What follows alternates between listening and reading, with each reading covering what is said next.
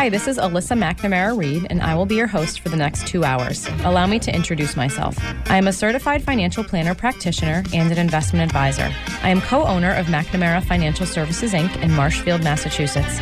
McNamara Financial is a federally registered investment advisor, and by my definition anyway, is a true family business. We work with clients like you every day, regular people that need help making sound financial decisions, or people that want one less thing to worry about. I work with clients for a fee based on assets that I manage, or an hourly or flat fee for creating financial plans. I am not compensated via commissions unless I have the pleasure of helping someone with their insurance needs.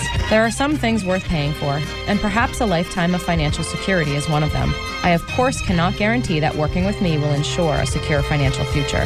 McNamara on Money has been a call in talk radio show since 1990. I love hearing from listeners, and there truly are no dumb questions. In fact, I like the simple questions because everyone should have the answer to those. Just don't call me asking for the next hot investment or which market is going to outperform this year. Number one, that's not the nature of this show. And number two, I have no idea. Any advice I give to a caller is meant to be generic in nature and should be verified with his or her own financial professionals. You will hear about a variety of topics on this show that relate to investments and personal finance.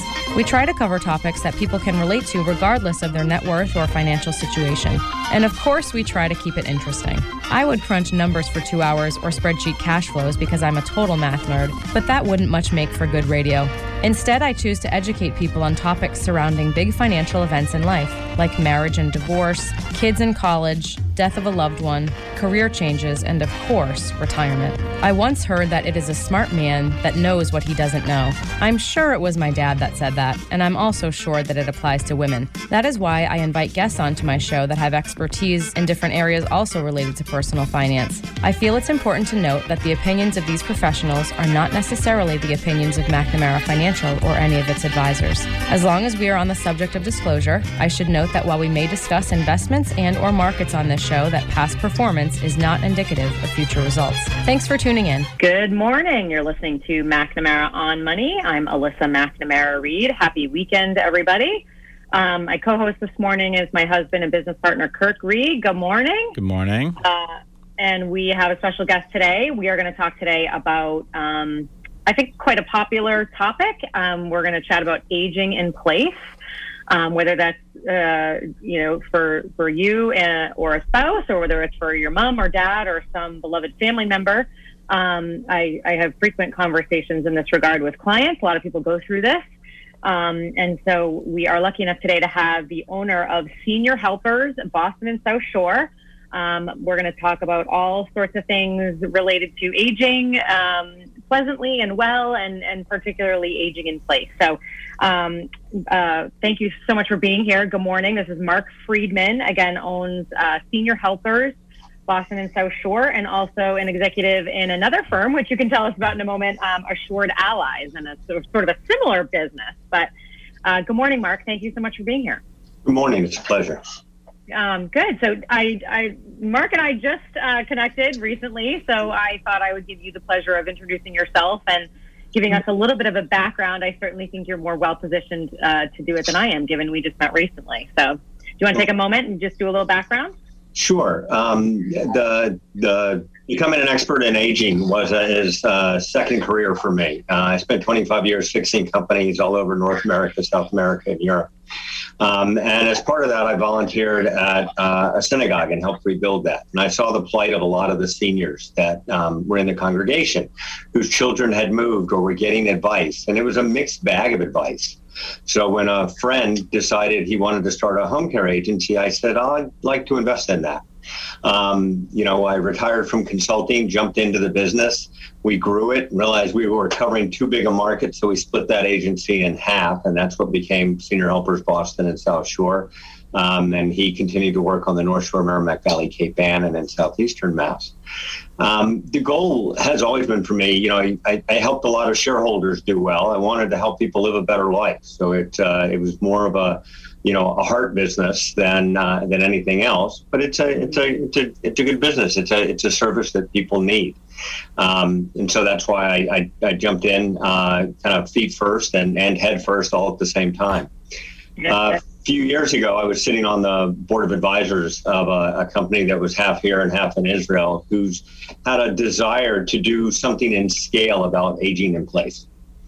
Uh, and it's a company called Assured Allies. And what we're doing is it's more of a business to business to consumer uh, approach, working with the long term care insurance industry, uh, predicting risk um, and scale, and then deploying, you know, our analytics to figure out who might be at risk, and then our case management capability and product platform to help them manage that risk. So it's a service to policyholders of long-term care carriers if they're one of our clients, and we help them kind of sort out what's important, what's not, and how to adjust the things that are going to drive them, you know, kind of over the risk curve and, and keep them on on you know on the you know the, the, the better aging side of things. The reason for that is you know not many people have long term care insurance. There's seven and a half million policies in the, out in the country, and when to use it is a common question. And we want people to be able to use it for those catastrophic needs, as opposed to using it in small nickel and dime, you know, increments. So when they really need it for major support, it will be there. Um, so that's the other company, Assured Allies, and we're okay. we're doing quite well. Um, good. I I feel like I could talk to you about that stuff for two hours, but I don't think it would be quite as interesting to our listening audience. So we do want to focus right. on the home care stuff today. But it, it I think what you're doing with Assured Allies is so interesting. I um, you know, I've been around this business, I guess, what, uh, 15, almost 20, mm-hmm. almost 20 years now. And in that period of time, the amount of companies writing long-term care insurance policies has dwindled pretty significantly, right? It's a uh, particular, yep. I don't know if it's particularly in or if that's nationwide. Yeah. yeah. And it, um, you know, I think it's a very uh, worthwhile type of coverage for people to have. I think it's very appropriate for people. Um, it scares me a little bit that I'm kind of worried that it might go away. If you know, and I, I know that companies, insurance companies, have had a hard time maybe pricing those properly up front, um, given lack of statistics, et cetera. So I think it's super interesting what you're doing there, and hopefully that industry will survive. you know, we, we have a group of, of brilliant uh, data scientists uh, on our team. We half our team is in outside of Tel Aviv in Israel, and half of it's here. And um, what they've done is been able to predict those risk curves, which enable more effective pricing. So if you can predict mortality and longevity, you can understand the right economics of supporting it and how it works, for example, with life insurance, with annuities and savings and things like that. But the approach is it's this similar to what we're trying to do in the home care agency. It's taking a page from the healthcare continuum, right? So take somebody that has COPD, for an example if you can stay ahead of the curve and manage it, you can have a pretty normal life, some inconveniences, but it's not going to fundamentally change your ability to age in place. Mm-hmm. If you mm-hmm. don't manage it, then it definitely will. And you know, I don't think anybody's, and this is not a, uh, anything against uh, nursing home, skilled nursing facilities. I don't think anybody wakes up in the morning and says, "I can't wait to go to one." Yeah. And so yeah. that idea of aging in place, wherever place is, is a, is a key theme in everything that I do now. I, I, I, had, a, yeah, I had a mean, question. Yeah, because um, I was thinking the same thing Alyssa said about how you know I've seen you know the the carriers sort of dwindle over time as they've kind of decided you know maybe they didn't maybe they didn't do you know the right um, projections, and so they you know they've gotten out of the business. And and I know that you know one one of the concerns that people have, like when we speak to clients about perhaps looking at long term care insurance, is you know they read about these uh, significant increases that happen over time, even after you get into a policy, um, and that's basically another result of them you know under underpricing uh, mm-hmm. and you know inflation and, and all that. And and I don't know, Mark, if that's part you know part of what you guys look at to try to, or if you have any kind of um, answer to that as far as you know what that might look like going forward as far as you know kind of projecting and you know uh, an average sort of rate of increase on on a premium? Well you know rate increases are are uh, negotiation between the carriers and the department of insurance at the state. So one of the challenges it's for the carriers it's kind of you know uh, it's a it's a it's a 50 point conversation because um, they have to do it in, in every state in which they, they right. write. So it's complicated um, on one side. The other side of it is if you think about, you know, 1980, you know, projection for, you know, longevity was very different. You know, uh, we've had such tremendous advances in healthcare, which have, have driven longevity. You know, people would I'm not going to get into the religious debate as well as it a quality of life at the at the end that they're extending or not. I'm not going to go there. But people are living quite long, and the cost of care. So if you think about it, somebody that has macular degeneration, and it starts at 65 to, to 70, and when, and you're projecting a lifespan of 80, 85, it's going to get to a certain point. But now, if you're projecting a lifespan of 100, 105, 110, you're talking about disease progression of just normal aging that's taking much more significant toll in those later years because there are more later years. So the cost of care at a broad base is going up. And you know, you'll see you've seen changes in the long-term care insurance market where you know you used to be able to find unlimited policies. In other words, they would yeah, pay a certain amount forever that just doesn't happen anymore. no, um, I have I have some clients that own them, and, mm. and I'm like, don't yeah. ever get rid of that. Yeah. those, those are those are unicorns in uh-huh. today's world, yeah. and yeah, um, and incredibly valuable. So you don't have to worry. But most policies have a dollar limit per day, daily benefit amount, and a maximum payout amount. So it, it's an optimization. It's your bailiwick, right? It's it's what's the right way to use that at the right time. If you have alternatives in your earlier years of aging, you should take advantage of them. Save this for large spend. If you have to, especially now when you know Medicaid rates are are, are quite low, so the the ultimate long term care environment, a nursing home, you know those those their costs are significant. Their reimbursement from the government is quite low. So they're looking for people who can pay privately for a period of time so the average economics work for them and they can provide a high quality of care. And many great agencies in our market do that. Mm. But it's hard. So it's not, I'm going to run out of money and then I'm going to go to nursing home because you may not find one or you may have to take the first available bed, which could be, you know, 80 miles away, 90 miles away, and you may not have a choice. So how do you manage the proje- your own projections relative to your own personal situation against the data that's out there and figure it out? It's uh, it, it's you're trying to solve an equation from six sides, and it's complicated. Yeah. Well, I'm glad that there's a company working on it. we, we, we, are. Yeah. We are. That'll be a separate conversation. Can I, okay. uh, Mark? Yeah, Mark. Do you have any? Do you have any thoughts or opinions on like? You know, because I know there are, you know, there are long-term care uh, insurance policies where you, you know, you pay for X number of years, be it, you know, ten years, right. and then and then and then the premiums are done. Um, I mean, do you think is there value in that based on these potential, you know, increase, you know, rate increases? It, it, well, it depends on uh, on on the cost and your policy. You have to kind of sort out where you are economically. Just like term life insurance. I have it during this period to offset in case I lose out in my working years, right? right. Protect my family. It's the same. It's the same math.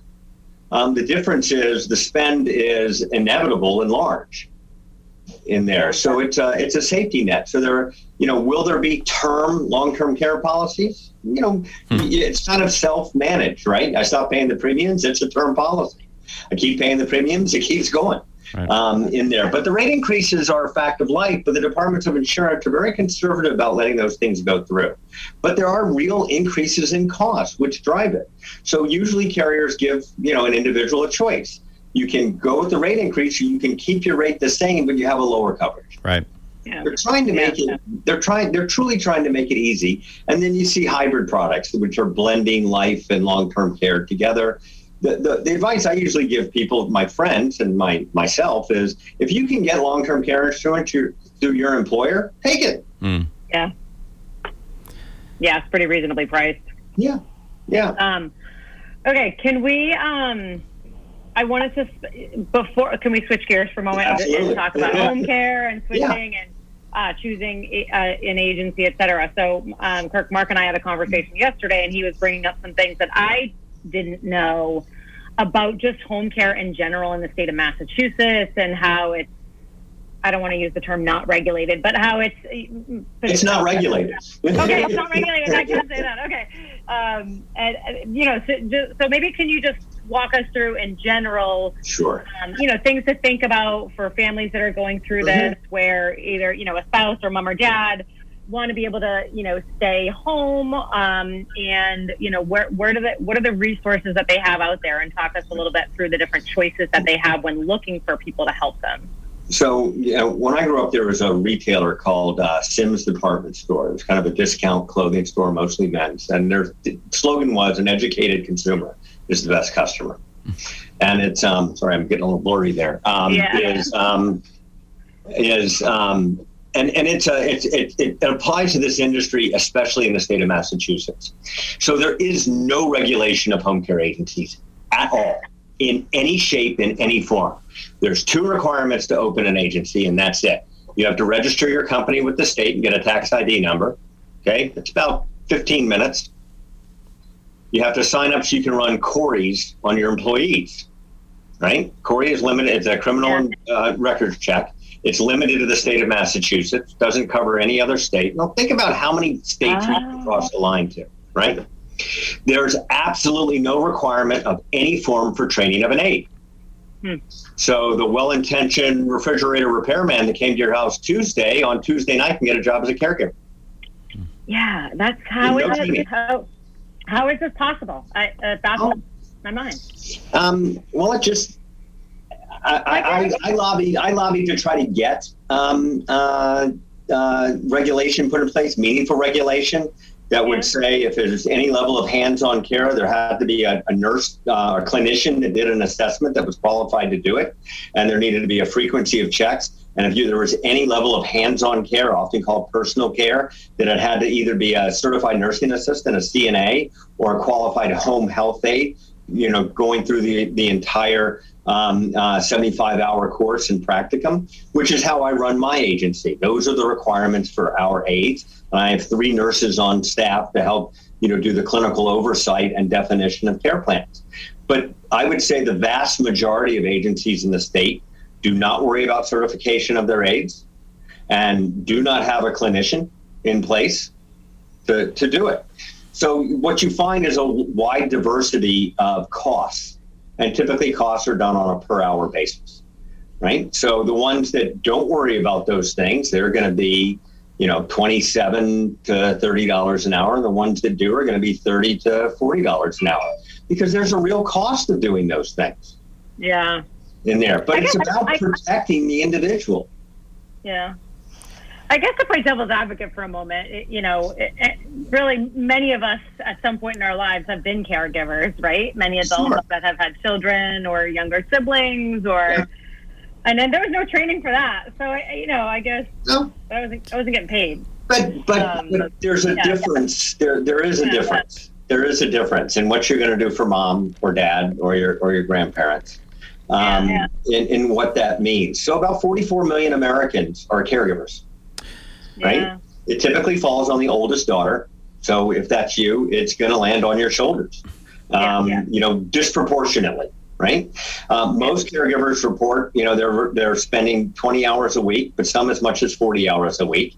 And let's face it, the, the women in today's society, our society, they're not hanging out at home you know, you know, watching watching TV. They're executives. They're professionals. They're they're working. They're also in you know in concert with their partner or or, or alone. Sometimes you know, man, you know, raising a family. So they're in this sandwich yeah. this sandwich mode.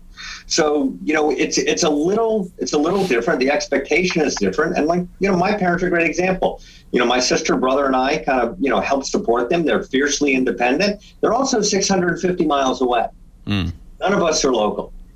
Oh, in yeah. there. So, you know, over COVID, for example, two long nine hour drives each way just to mm-hmm. see what was going on and, and, and help help yeah, help yeah. manage. I write about my parents a lot. They're on the cover of our website, they're on the cover of our brochure, and they're on the back cover of the, of the book.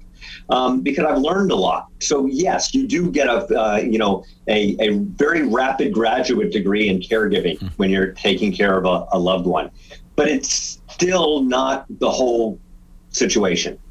You know, understanding the progression of dementia, understand the progression of uh, Parkinson's, understanding tools and techniques for how to do transfers so that you don't need a Hoyer lift in the house, and what um, durable medical equipment to use to make things easy and sustainable, when to do home modifications, when not to, what are the modifications you can do? Some of them cost five dollars, and you know, you I walk into clients' houses, for example, and I see they've removed the doorway. It was like you do know you could have spent ten dollars on a swing clear hinge, and you would have been able to get forward through with the walker.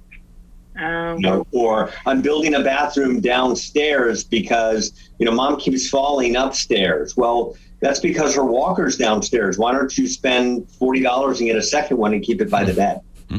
in there. So you get a trained eye after, you know, thousands of experiences of things people can do that are often simple that, you know, change the risk trajectory or change the the operating risk so that people can age in place and don't have those unforeseen events.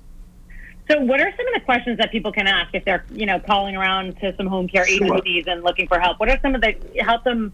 Can you help our listeners guide them on what yeah. to ask now, knowing that it's not a regulated business?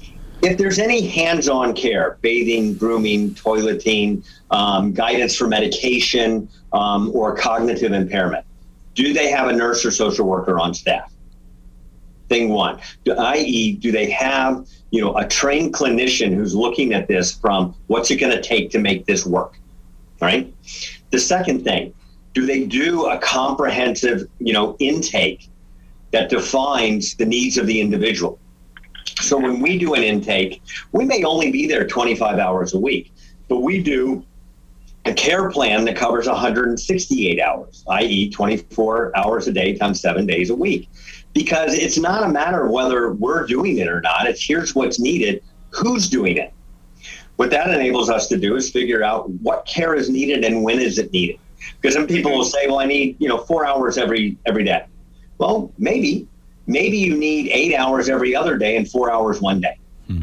in there because maybe the issue is caregiver burden, a major cause of you know not being able to age in place. And so you know if you have an eight hour gap you can get real things done. But if it's a four hour gap, you may not be able to. So, how do you optimize the investment in care? And assessment helps you do that. The next question is what's in that assessment?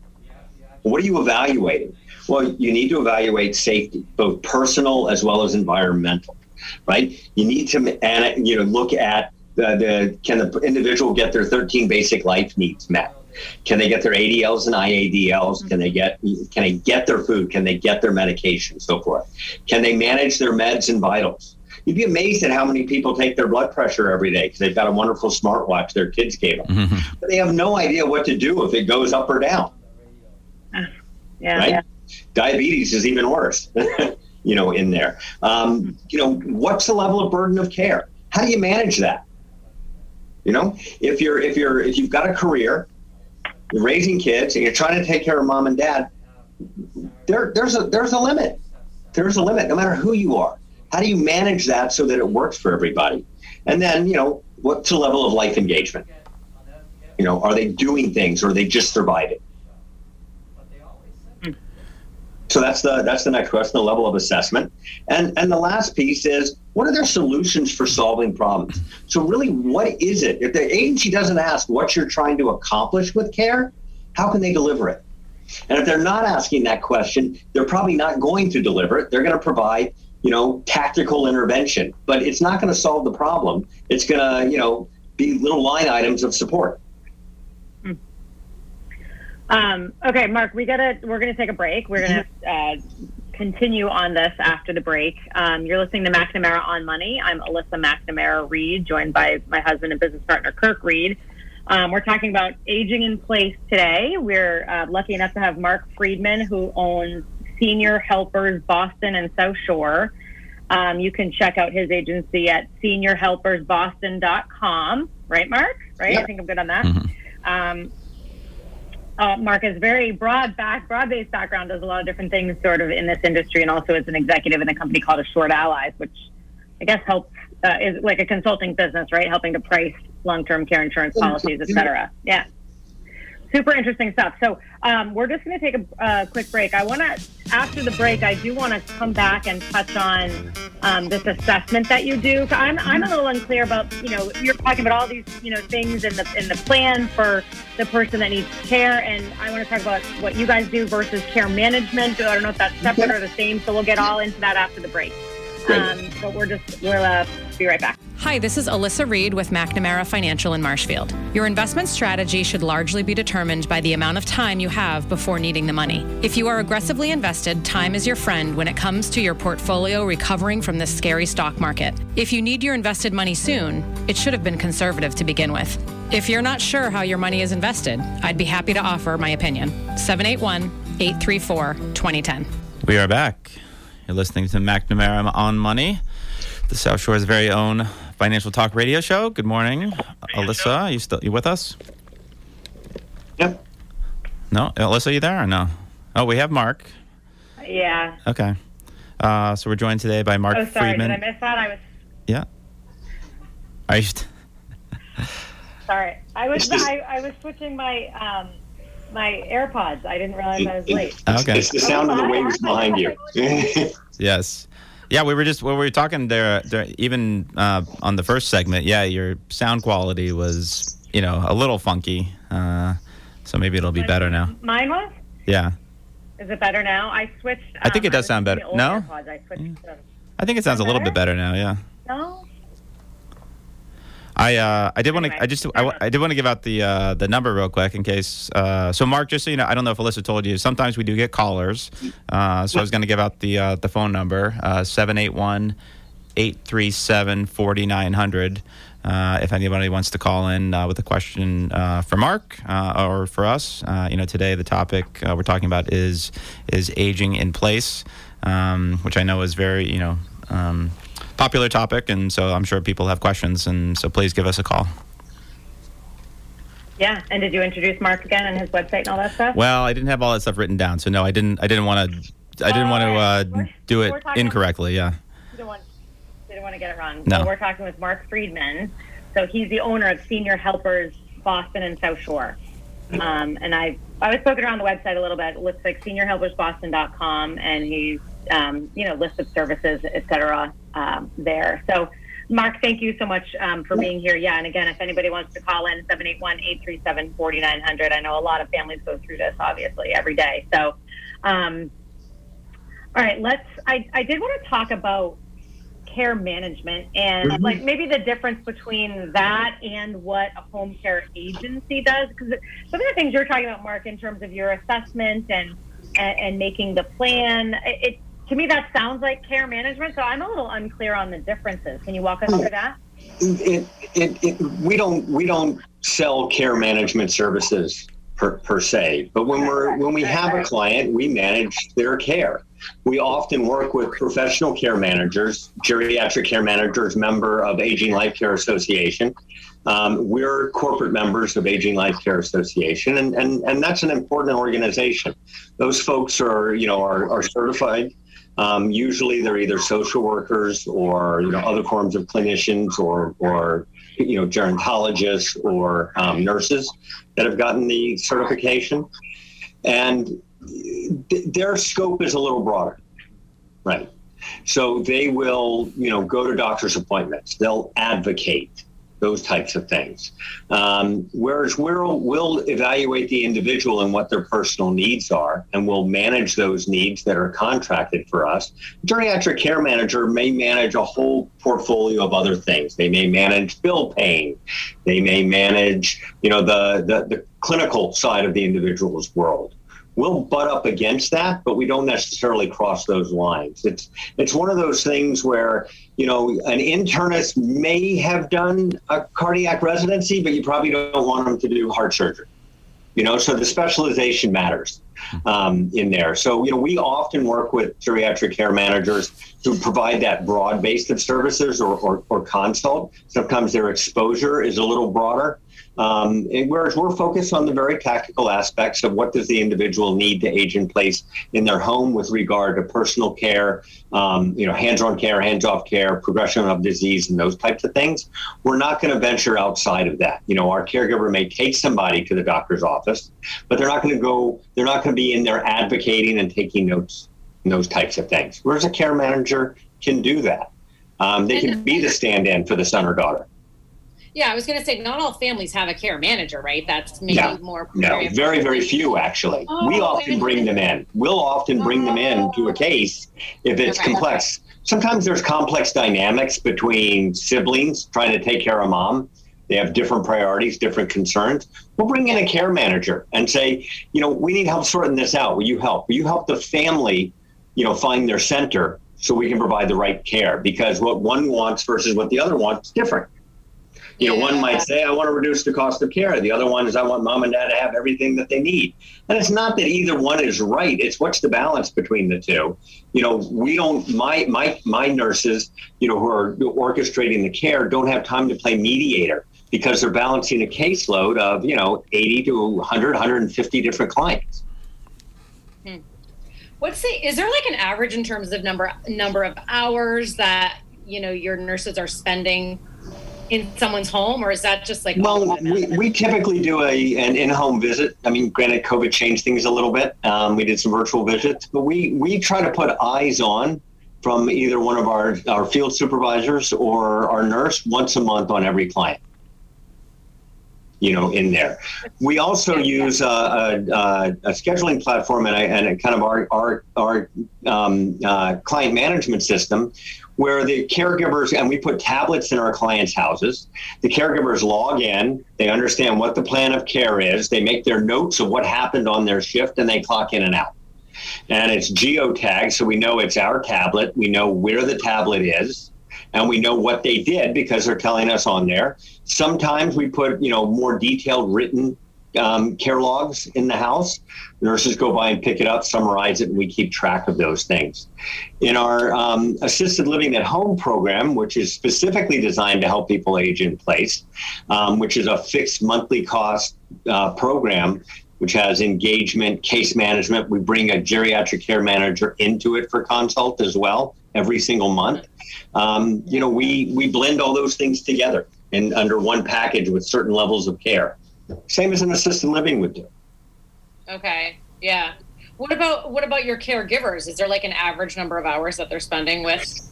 So, so you know, the cases themselves can vary. So there are years where our average case was 90 hours a week, and there are years where our average case is 30 hours a, rate, a week. You know, um, over the the last year and a, and, a, and a quarter, you know, the average hours per week has gone down because people were hesitant to have people in their homes. Oh yeah, for sure. Yeah. yeah. Um, we're seeing an average get back to around 50. We did a lot of very complex care for a number of years. And so those tend to be a lot of 24 7 cases, live in care, those types of things, which we still do, but the demand is lower right now and it, but it's starting to come back. Our caregivers work. It really depends on what their situation is. Um, we try to get keep our caregivers as full as possible because that keeps them, you know, um, within the agency. Our biggest constraint right now is available labor. You know, there's about a 40% labor shortage in this industry. Wow, even in this industry? Oh, it's huge. It's it's huge, and it's gotten worse since really since 2000 kind of the end of 15, beginning of 16, it started and it's got worse and worse and worse. You know, everybody, you know, says, oh, well, we want to get to a $15 an hour minimum wage. We passed $15 an hour years ago in there. It, it's not, it's not just the wage. It's available people who want to do the work. Interesting. So that's not just COVID related. That's None at all. It's a national issue. Um, uh, professor at MIT wrote a book, Who'll Provide the Care? And it's only going to get worse um, demographic. So what does that mean? Well, to get the caregivers, you're going to have to pay more. If you're going to have to pay more, you're going to have to charge more. All of a sudden, the cost of yeah, care yeah. goes off the racks. You know, long-term care group LTCG just published their, their annual cost of care benchmark, and it's and it's it's it's it's broad and varied.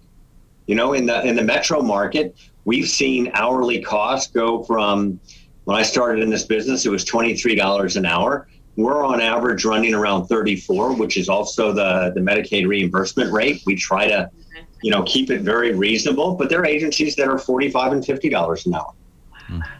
in there. And it's, you know, and if you need a nurse and there, somebody's trying to staff a nurse, average cost, hourly cost of a nurse is 175 for an RN. Yeah. And you were just saying, and you were just saying if a couple years ago, your average caseload was 90 hours a week. yeah. your tax, and that could be in a what did you just say? Something like 40, 45 uh, $45 an hour? Well, you know, at that time, our, our hourly costs were a lot less, but every year we relook at it. But, you know, as minimum wage goes up, the whole continuum pushes up, which is great. You know, we, I, I, I you know, I have, I have aides that make, you know, fifty-five, sixty thousand dollars a year. You know, because they work full, they do live-in cases. They're they're amazing caregivers. People don't get into caregiving for the income. They get into caregiving because they have a passion for providing care. In the Boston market, most of the caregivers are immigrants. They're here, they either came on visas or they're naturalized citizens. Um, you know, we comply with all, you know, um, employment law and with, um, uh, you know, ability to work in the United States and so forth. But those visa programs disappeared at the end of 15. Hmm. So the pool of labor coming in from those countries okay. disappeared and you know, and that was in 2015 that you know those visa programs ran out. So you know, we're trying to work with vo- uh, vocational schools. We have our own HHA school. We don't charge for it. They're trying to, to build the pool of qualified people, you know, that are in there, and we're comfortable if we train them, we can deploy them, you know, right away. Um, take people that have worked for a number of years but were never certified, get them certified so they have more um, career opportunities. But you know that this population was really hard hit in the last year, and a lot of people we were already in in a bit of a bind, and a lot of people just decided to find other employment. What so what so yeah, I just mark on like so for these positions, you know that are that are needed. Um, what so what are what are like the educational requirements? You know what what do you have to? Well, you know, if they already have a certified nursing assistant uh, certification, CNA, it's from the American Red Cross uh, in the state of Massachusetts, you know that's what we're looking for. We're also generally looking for a year or more experience. Okay. Now I have caregivers that are 30 year veterans doing this. They've worked in skilled nursing, they've worked in hospice, they've worked in uh, home care, they've worked in assisted living, they've worked in home health, which is a VNA. Um, you know, they've done just about everything. I have other caregivers. You know, it's a it's a stepping stone while they go to nursing school or get their college degree. Um, you know, we I had one caregiver early on who was doing this to pay for undergraduate so he could go to medical school. And I believe he's graduated now. He went to Harvard, um, you know, and there, but this is how he paid for that. Um, so you know there are amazing, amazing you know um, you know stories of what the certifications are. For home health aide, it's a 75-hour course and 40 hours of observation. For CNA, it's a 90 hours with 60 hours of observation, which are minimum thresholds for you know um, putting folks in somebody's home. Uh, you know, forgive me for not knowing this, but uh, to like to to get a CNA, what are the prerequisites for that? No, there really there really aren't. You have okay. to be able to complete the course. You know. So no, you do you have to have a college degree or no? no? Not at all. Okay. Not okay. at all. And I would I would argue, you know, many of, of our aides are in school. You know, getting the you know they're working through to, to get um, you know either advanced certifications. They can get an RN. An RN is not necessarily a college degree. It's a two year certificate. So, um, you know, this is another certificate career, but a very good one. Um, and and you know, folks need a calling for it. You don't wake up and say, you know, I want to take care of somebody, you know, that can't take care of themselves, um, you know, because I really want to work for eighteen dollars an hour, you know, in there. It's because this is really what they want to do. Yeah. Are you so you were talking about the shortage, the labor shortages um, in yeah. your industry? What about like nursing homes? Are there are there enough beds for the people that need them? Are there shortages in that world as well? I mean are there enough beds? Well it kind of depends on so now there's a lot of, of talk on um, they call it SNF at home skilled nursing facility at home. You know the drive is to enable people to age in place at home. The cost of institutionalized care is, is quite high. Sometimes it's absolutely the right answer because of the, the depth of clinical need that can be provided in scale. Um, but other times the clinical need isn't isn't as pronounced. So what are the other programs? A lot of the Medicaid programs are really centered around keeping people in the community with the right level of support and care. Yeah. Um, in there, are there enough beds? Well, no. Mm-hmm. um, and a lot of skilled nursing facilities have closed. Assisted living is a major growth industry. That's a for-profit industry for the most part, backed by real estate investment trusts. Um, but assisted living is not a care environment. People often make that mistake. It's a social model. So average levels of care in assisted living are one to two and a half hours a day. It's about programming and and an occupancy with some activities. Hmm. Right? It's not, you know, a high level of care. There may be a ratio of caregiver to resident of 1 to 18, 1 to 20. Overnight it might be 1 to 50. Okay. You know, in there. So, you know, that's not a care model. Um, it's a it's a social and engagement model, you know, in there. Yeah, There's also safety in there. Thus it being a much less expensive model. Well, you know, in our state, assisted living runs anywhere from nine to sixteen thousand dollars a month. Skilled nursing facility, uh, nursing home care runs around thirteen. Home care, it's how much you have. You know, we have assisted living at home programs that run from six thousand a month to sixteen, and that's just a flat price. We have clients that spend as little as you know hundred dollars a week. We have other clients which are twenty four seven. Yeah. I was wondering. So I, I didn't hear. I didn't know assisted livings could be that um, oh, crazy. Yeah. I thought they were six to eight thousand a month. Well, there are some, but the, the costs are are high. You know, you've yeah. got things like you know liability insurance, workers' comp insurance. You've got you know the cost of you know occupancy in, itself. You know they're they're trying to finance that building. You know, look at what the cost of building materials have been in the last year. I mean, it's uh it's it's it's there's a, a very high fixed cost, you know, in, in all of these things. Yeah. Um, and plus labor. Can you walk us through the conversation a little bit, like with your clients mm-hmm. um, that are at home, um, you know, and and want, wanting to age in place, and maybe you know the fam, presumably the family's helping, and, and there's some hired um, help as well you know, at what point are you having the conversation, or are you ever bringing up the conversation that aging in place might not be the right, you know, um, solution? And at what are you ever, you know, can you walk us through that? At what point do you know if it's maybe time to make a change, or? Yeah. So, so our assessment is is kind of the our secret sauce, and we keep that current every month. It's brought current, and we're looking at those five things: safety, independence, and autonomy medication management, burden of care, and life engagement. And we're looking for those changes. You know, if, if those things can't be managed, for example, there are 144 safety risks in the home. You know, if they become life threatening, the home is not the right answer. If the if the if the med concerns, you know, on medication management or vitals management can't be managed with the level of care, home is not the right place, right? You know, other times it's pure economics. You know, mom needs 24 7, which could be you know, uh, $25,000 a month. Yeah. The right answer, that might not be the right answer economically. You know, in there, so we're, we're honest with our clients, and you know, other times it's it's elopement risk, wandering. Hmm. You know, yeah. you know, you, you can't lock mom in the house, right? So, you know, where there, there needs to be that 24 hour level of support. No, we, the good news is technology is changing some of those dynamics right? So we do remote patient monitoring with an audio-based system that will, you know, raise the alarm, and it's and it's and it's just always there running. It doesn't require somebody to press a button. It's listening. Oh, interesting. Okay. And it's using smart technology to evaluate what it hears against a, a very significant and very intelligent database of what different things mean. You know, in there. You know, that was a fall. I know that was a fall. That was a cry for help Oh, and it's and it's not it's not always recording; it's listening. And when it when those things happen in real time, it raises an alarm. Hmm. Uh, it's a it's a company called Sensi um, uh, AI, and it's and it's amazing technology. Those things are starting to come, and, and they'll change the dynamic of aging in place. And, and lower the cost because if we can break the, the the the connection between hours of care, labor, and level of care, the economics fundamentally change.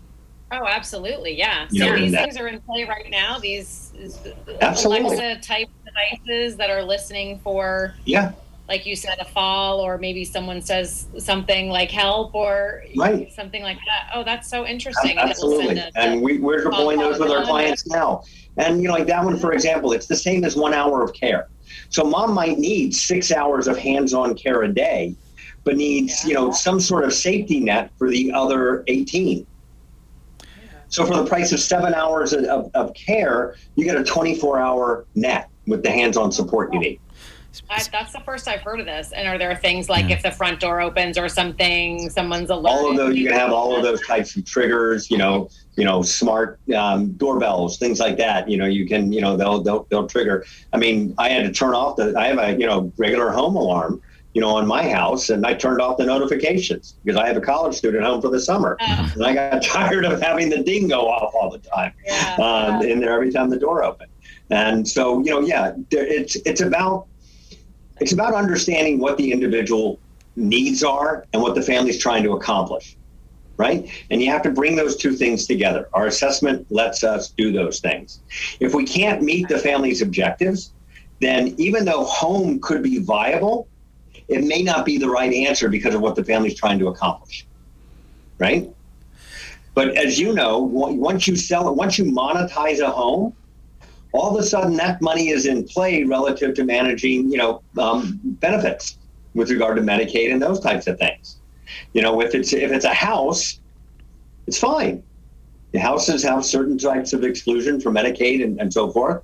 Cash, not so much. Can you talk about Medicaid a little bit? It's it's my understanding that, um, well, actually, that's a that, the Medicaid discussion is a very long discussion, but but just one component of it is, uh, it's my understanding that Medicaid, it, should someone qualify for Medicaid, in other words, financially, that does it only um, does it only pay if someone is in a skilled nursing facility or are there situations where someone could stay at home and be a medicaid recipient in oh, massachusetts? Programs for you know aging in the community are coming out. So area um, aging service access points are asaps you know they have certain budgets for folks that, that qualify whether it be a pace program or which okay. is now looking at aging in place in the home or um, other things. But for the most part, the bulk of it is spent um, either on you know the pure health insurance aspect or if it has an occupancy component in nursing homes. Um, but they are evolving programs. It's been a major push for years, but figuring them out is complicated. I'll give you an example. You know, we went to get a Medicaid waiver contract, and uh, the reimbursement rate is my cost of care. In a labor shortage, why would I deploy staff and make no profit mm. and break even? Yeah. I can't. It's not that I don't want to provide the care; it's that it makes no sense to do it. We negotiate with Medicare Advantage plans. They want to reimburse at fifteen dollars an hour. We pay more than that. You can't make that up on volume. so go in there. But there are programs for aging in place in the community. You know, in there, they've made done. Um, Mass Rehab Commission, for example, has some amazing programs for people that have, you know, recovering from traumatic brain injury, injury or have long-term, you know, complications in there to keep them aging in the community with the right level of support. It really depends on what the individual's status is, their level of acuity, and capability and how much care is needed as to where that you know inflection point is and you know cost versus benefit yeah that makes me i'm happy that those discussions are being had i guess at the, at mm-hmm. state level or perhaps the federal level because right. you would i mean you would think that in certain situations it would be cheaper to keep the the person at home versus moving them to a skilled nursing facility, right? You'd think that it would be mutually beneficial at, at certain levels. Depending on the level of care that's needed and yeah. what the scope of care is in that level, it can be. It can be. But you know, Medicaid is, you know, another interesting thing, you know, that it's caught up between federal and state. Federal federal funds augmented by state funds administered by the state. So Massachusetts administers a lot of that through its aging service access points. We have 20 some of those. You know, Texas has one. You know, there's, you know, it, it's what's the right way to define and deploy those programs. And different populations have different needs. Yeah. Yeah.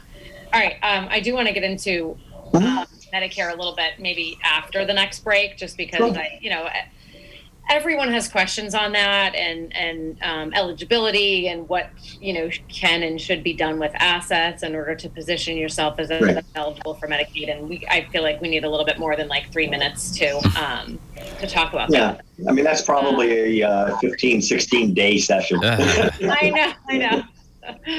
We'll have you on again another day, maybe with an elder law attorney. That would be a really interesting um, show and a good conversation. Right. Um, and really good information to get out there to people. Um, if anyone has questions for us, uh, 781 837 4900 if you're listening on the South Shore. We're talking about aging in place. Um, we're talking today with Mark Friedman, who's the owner of Senior Helpers Boston and South Shore Home Care Agency. You can check out his website uh, seniorhelpersboston.com. I was looking for the picture of your parents on the website, but I didn't see it. I don't know. So that cover, the cover, when you go to Senior Helpers Boston, that old, that older couple that comes up on the top of the page, that's my mom and dad. I don't know if mine's maybe just not loading or something. I'm just seeing like a gray screen. Do you see it, Kurt? What's the website? What's the website? Seniorhelpersboston.com. All right. Right yeah, at the top were, of the page. I can. Uh, saying that the inspiration was it the inspiration for your book is, is your parents? In many in, in most cases yes. Um, uh, you know the trials and tribulation to both an agency owner and a uh, and a and a son in there. So you know here i can very quickly show you. Uh, you disabled? Uh, it's disabled. So it says you know if you go to my cover page it says because being able to age in place is the best care and comfort for all. That couple woman with gray hair and the gentleman that's my mom and dad. Oh, okay. So I, sorry. So um, yeah, and we just have a couple minutes before we need to take a break. Yeah. What's what's the name of your book? So it is uh, a guide to successful and excellent, or excellent and successful aging. Um, I might even have a copy with me. I, uh, yeah. Uh, so uh, I have my, my, my cover here um, in there. It's available on Amazon as a paperback, and uh, and that's my that's my folks there.